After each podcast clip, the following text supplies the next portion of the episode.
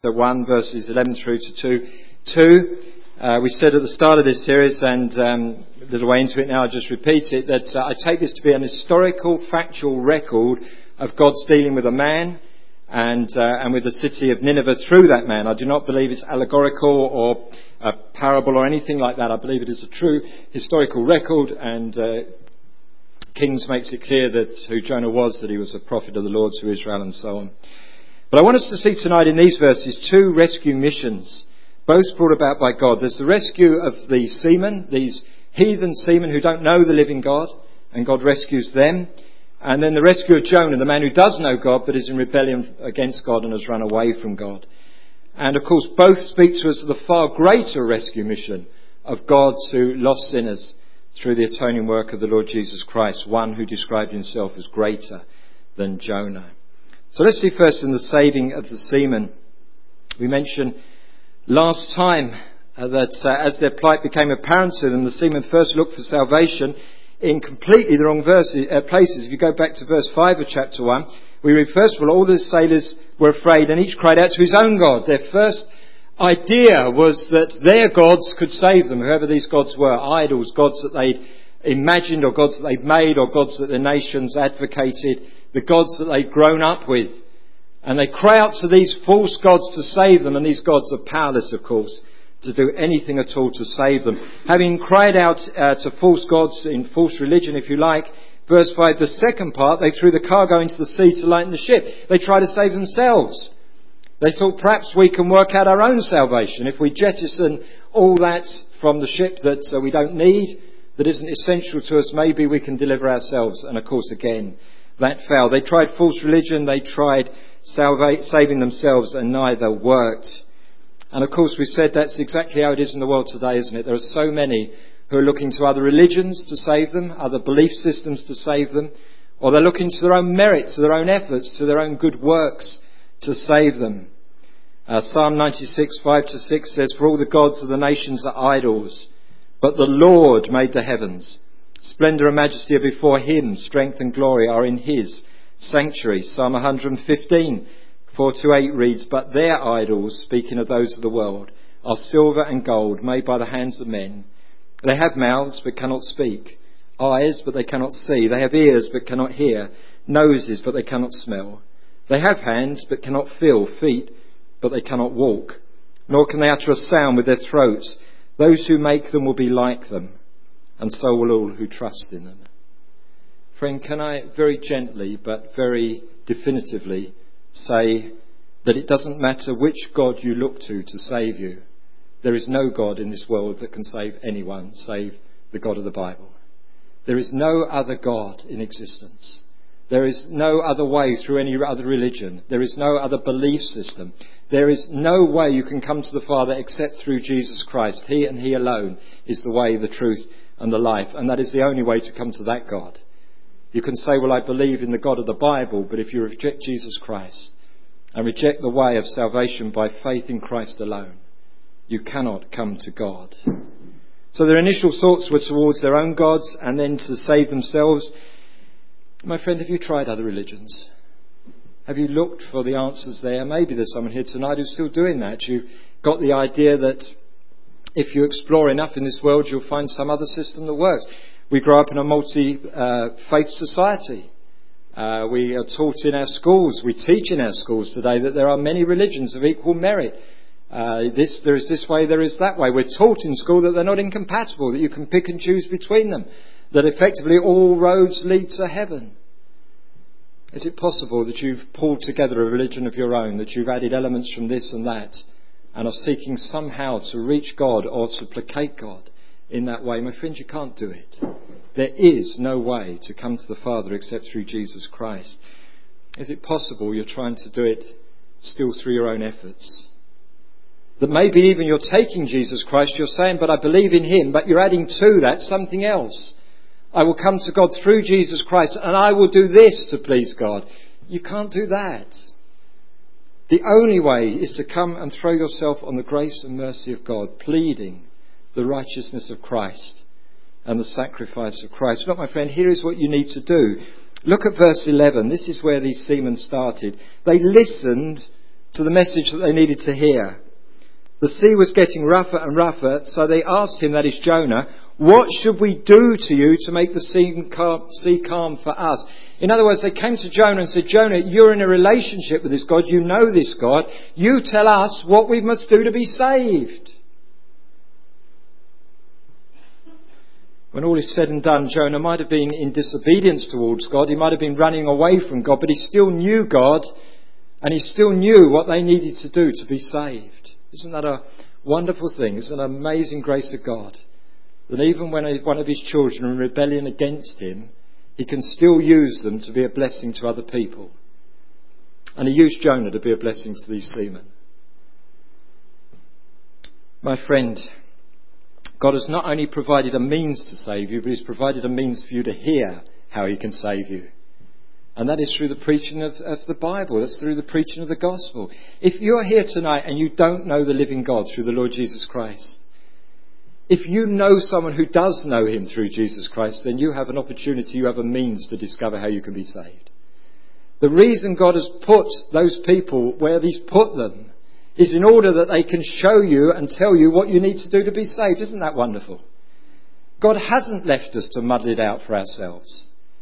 Uh, I understand, I'm, I'm, reliably informed through the news agencies this week that um, there is no God. I can stop worrying about it. God is defunct.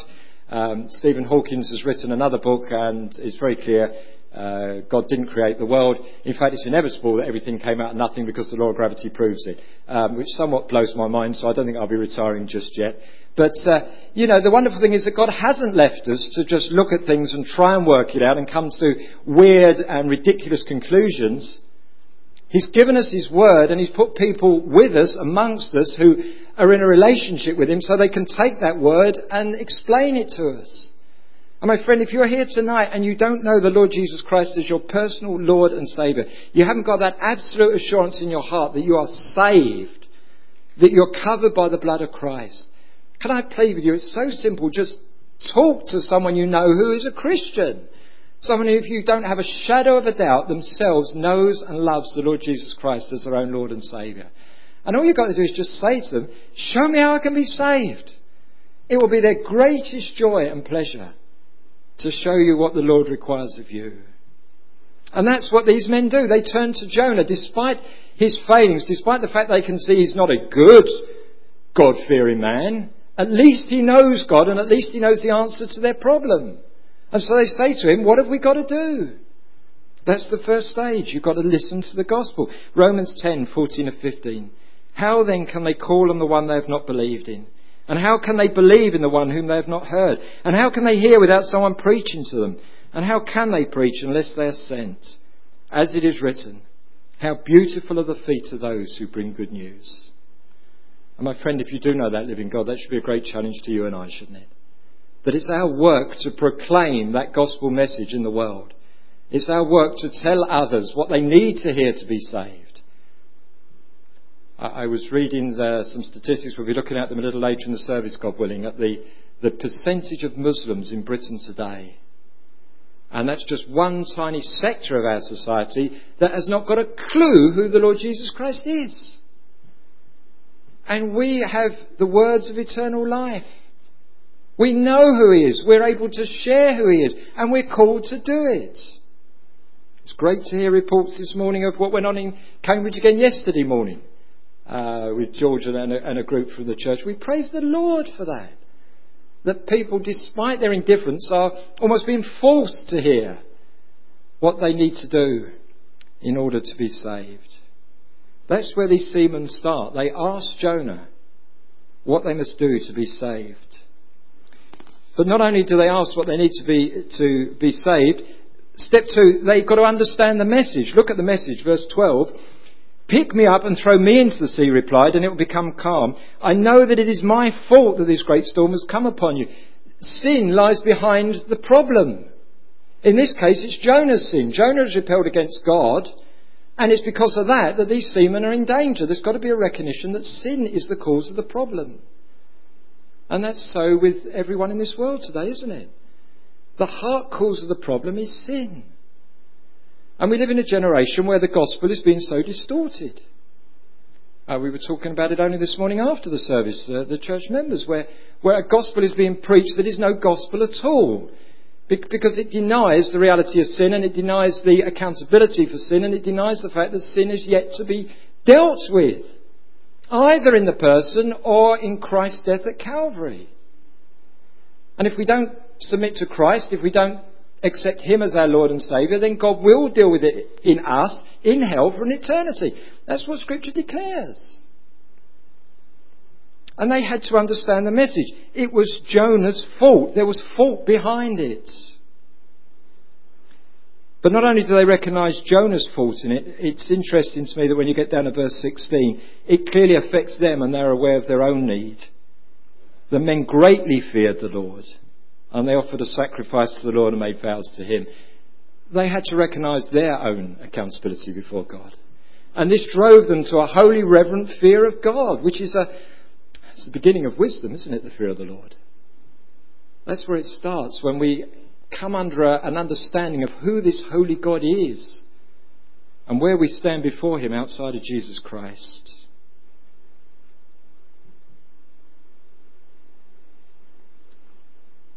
My friend, do you understand your own sin and your own need for forgiveness by God? Do you understand that? I know we preach it every week, but has it, has it gone home to you? That, that one lie, one lie is enough to condemn you to a lost eternity. And every one, one wrong thought, and yet every one of us has done far, far more than that. Just to live for one second in this world without loving God with all your heart, mind, body and soul, and without having sought to do His will for that one second is enough sin to condemn you forever. And there has to be a recognition of that. There has to be a repentance of that. As much as there has to be a turning to Christ, there has to be a turning away from that sin. That's part of the understanding of the message. Verse 12 there's God's judgment to be dealt with. There's consequences of the sin. Pick me up and throw me into the sea and it will become calm. I know that it's my fault that this great storm has come upon you. In other words, God's justice demands a response for the sin. And this storm, this, this punishment that's there, this, this act of God that's coming upon them is a result of sin. And sin has consequences. 2 Corinthians 5:21 says, God made him who had no sin to be sin for us, so that in him we might become the righteousness of God. Isn't that amazing? There has to be a sacrifice for sin. The sacrifice here was that Jonah has to be cast into the sea. The sacrifice to deal with sin, the sacrifice to deal with our spiritual state is not that Jonah is cast in the sea, but that Christ was crucified to a tree. And he, the perfect, spotless Lamb of God, bore in his body God's wrath against your sin and mine if you come in repentance and faith to Christ. In order that we might gain his righteousness and he might pay for our sin. All this has got to be heard, all of this has got to be understood, but that ain't going to save you. It's not just enough to hear the truth, it's not enough even to just understand the truth. They had to do more than that, didn't they? If they just said to Jonah, okay, well, that's right, I understand that, I understand that this is because of your sin. I understand that God's got to punish that. Heard it, understand it. Storm doesn't stop. They're still in exactly the same predicament. My friends, you've got to come to verses 14 and 15 to be saved. What do we read there? They cried to the Lord. That's the next step, isn't it? You've got to cry out to this God, capital L, capital O, capital R, capital D, Yahweh, Jehovah, the great I am the personal name of God. They cried to that God, not their gods. And verse 15, they obeyed the Lord. They took Jonah and threw him overboard, and the raging sea grew calm. My friend, you've got to hear the message, you've got to understand the message, you've got to cry out to God, and you've got to do what God tells you to do. And that is to repent your sin and repent means two things. It means confess it to God, seek His forgiveness for it, but it means most essentially turn away from it. Turn your back on it, 180 degrees away from that life you've lived, towards God, seeking His forgiveness and His grace towards you in Christ Jesus. putting your trust and your hope solely in the accomplished work of Jesus Christ at Calvary. And what happened when they did? The raging sea grew calm. Peace. That's what happened. Their, their, their whole experience was transformed into one of absolute peace. And what did they do, verse 16? They worshipped God. The men greatly feared the Lord. They offered a sacrifice to the Lord and made vows to him. Isn't that amazing account of how God saves? Heathen men. Men who had no thought for him, men who weren't looking for him, men who weren't on some spiritual pilgrimage, just men going about their business. And God just came and intervened in their lives and revealed himself to them and saved them both physically and spiritually. That's the seaman story. What about the saving of Jonah? If the Seaman's is a story of how God saves the lost, Jonah's story is a story of how God restores a fallen believer. My friend, how is it for you tonight? If you're here tonight and you're saying, Well, I'm a Christian, I've been a Christian for many, many years, is it possible that, like Jonah, in some degree, you're in rebellion against God? You've moved away from where God put you. You started off maybe very well, and maybe you ran well, like Jonah did. You weren't a prophet to Israel, but maybe you held a position in the church. Maybe you, you taught Sunday school. Maybe you, you had a radiant testimony of God's grace in your life. And, and maybe only over one little thing in your life you've held out against God, and the result of that has been that you've just moved further and further away from God. And you're at a stage now where really God is distant to you. That's where Jonah was. And this is an account of how God restores Jonah. Friend, be encouraged by this. If you're God's child, if you're truly a born again Bible believing Christian, God cannot let go of you. It, it would be to deny everything He said in His Word. None shall pluck you from my hand, says the Lord. Jesus said, You've passed over from death to life. Paul writes in Romans 8, doesn't he? Those, those he justified, he also glorified. And that hasn't happened yet. That's, that's when we get to heaven. But he says it's as certain as if it had happened. God cannot let you go. So let's look at how God deals with Jonah. God's brought him some way. He's had to recognize his sin. He's had to admit to it. He's had to own up to it. But he hasn't yet truly repented of it. And he hasn't yet put himself in a state where he's ready and willing and to serve and obey God. And that's where God's got to bring him back to. God's going to come to him, the chapter 3, and challenge him over exactly the same thing again. But this time, Jonah's got to get it right, and he's not ready for that yet. Peter Granger, in his book Firm Foundations, breaks down Jonah's, uh, God's treatment with Jonah here, or Jonah's journey here, into three stages. He says, first of all, there's the journey down. Down to Joppa, down into the ship, and then down into the depths of the sea. That's a terrible route down, isn't it, for Jonah? He goes away from the Lord, he goes down to Joppa, he goes down into the heart of that ship. And then he's thrown overboard and he goes down into the sea. Can you imagine? I, I, I guess many of us have heard this account of Jonah since we were sort of so high. And we probably can't remember how it struck us the very first time we heard it. But can we just for a moment imagine this is the first time we're hearing it, or imagine that we're actually there in Jonah's place? Can you imagine what it must have felt like for Jonah at that moment? As the close of uh, verse 16 of chapter 1, at this the men greatly feared, oh sorry, verse 15, they took Jonah and threw him overboard and the raging sea grew calm. Can you imagine what it must have been like for Jonah? Suddenly they're all saved and he and he alone is there in the sea and sinking. No lifeboat, no life jacket, no RAF helicopter flying over. He's there and he's going to die. And as far as he knows, this is the end of his earthly life, and he's going to spend the end of his earthly life away from the blessing of the Lord. He's living in rebellion against God. He's run away from God. He hasn't done what God's called him to do. And that's how his life's going to end. Can you imagine what that must feel like? And as he goes down, swallowing water, and the sea sort of close over his head, can you imagine what must have gone through his mind and heart in that moment?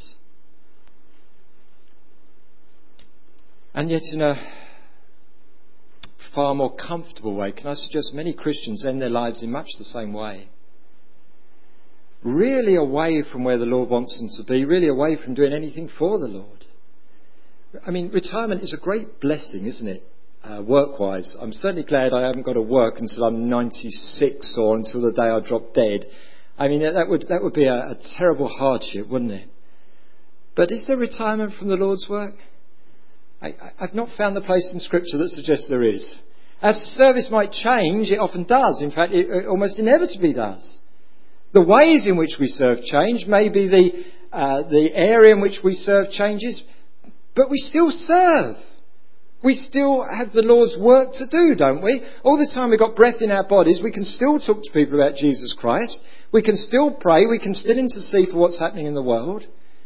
We, we can still encourage brothers and sisters in Christ. We can still do so much. My friend, is it possible that in a sense you're exactly where Jonah is and you don't even recognize that you're there in any sense sinfully? And yet you are because you've abdicated your responsibility and your role and your calling as a Christian and you're spending the last part of your days, as it were, just sinking in this sea, alien from the Lord and possibly not even aware of it. Let me read you an extract from John, I know I've read it before, John Piper's book, Don't Waste Your Life. It really struck me so powerfully when I first read it. He says, I will tell you what a tragedy is. I will show you how to waste your life.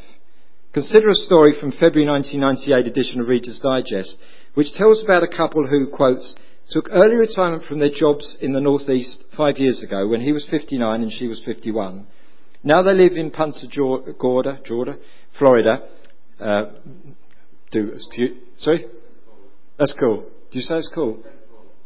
Gola. Okay. Ah, excellent. Okay.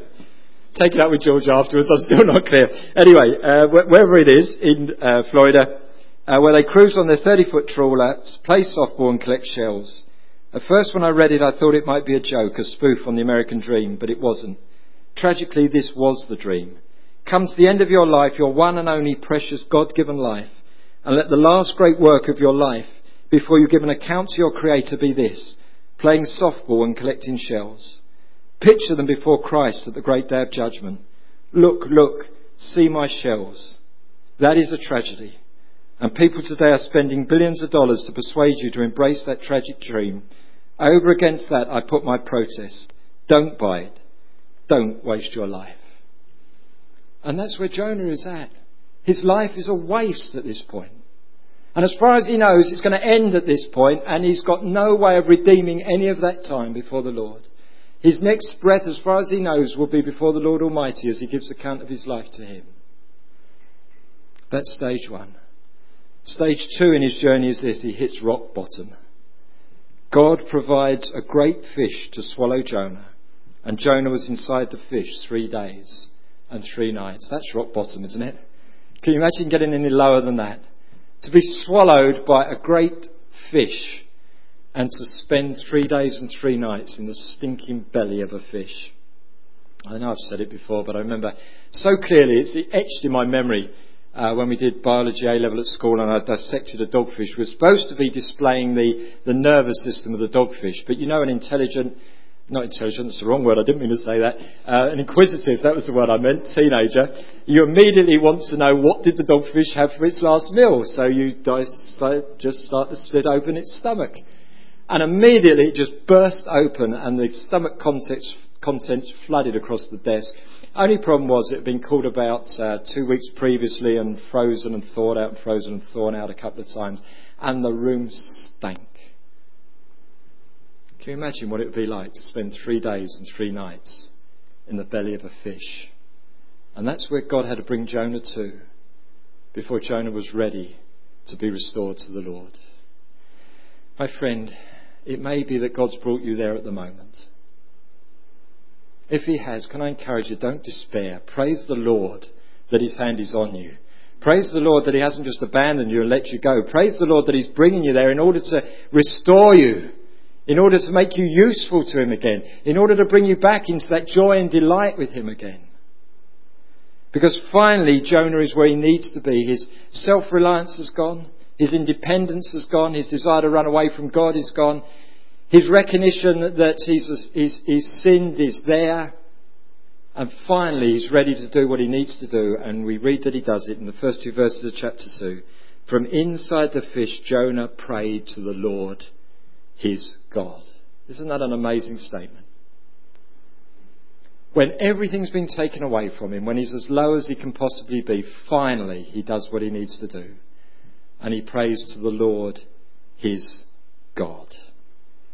Finally, he looks up. That's stage three on his journey. You've got the downward journey, he hits rock bottom, and finally he looks up. And when he looks up, everything changes. Just spend a moment looking at verse 2 with me. In my distress, I called to the Lord, and he answered me. From the depths of the grave, I called for help, and you listened to my cry. First thing so clear, isn't it? He cries to God. Who else can he cry to? The trouble is we see so many other things we can cry to and people we can cry to. It amazes me for myself, and I'm sure I'm not the only one, how often we're so ready to talk to other people about our problems and our situations, and we don't spend that much time talking to God about it. You know, if we added up the number of hours we spend talking to other people about what's happening in our lives, and how much time we spend talking to God about it, I guess it would shock us sometimes. Well, Jonah's had everybody else taken away. He's had every other um, opportunity taken away. He's just there on his own with his God. And so, verse 2 In my distress, I called to the Lord. And more than that, his distress is the actual platform for his crying out to God, isn't it? The NIV says, he, um, in my distress. The ESV says, out of my distress. The idea is that his distress is the platform for his cry. It's the very foundation for his cry. It's, it's where God has brought him to that is now fueling his cry to God. The tragedy is so often, friends, if we're honest, isn't it, that we, we're very happy to pray to God when things are good. We find it very easy to pray to God when things are good. And yet when things get hard and, and we find ourselves in a difficult place, there is a tendency to not pray as much because, because we struggle in our praying and because it seems that God is distant in our praying and because perhaps we cry out and it's almost like our words bounce back off the ceiling, we're not as committed to praying and yet uh, that situation is the very thing that should fuel our prayers and drive us to prayer. And here's Jonah in the hardest situation imaginable and yet it's there that his prayer is so effective. He cries out to the Lord out of his distress. My friends, if you're there at the moment, your pain and your hurt and your situation should be the very fuel of your prayers. They should drive you to prayer and, and they, should, they should be your prayer. Let your pain speak through your words to your Lord, I pray. And number three, know that God will hear you.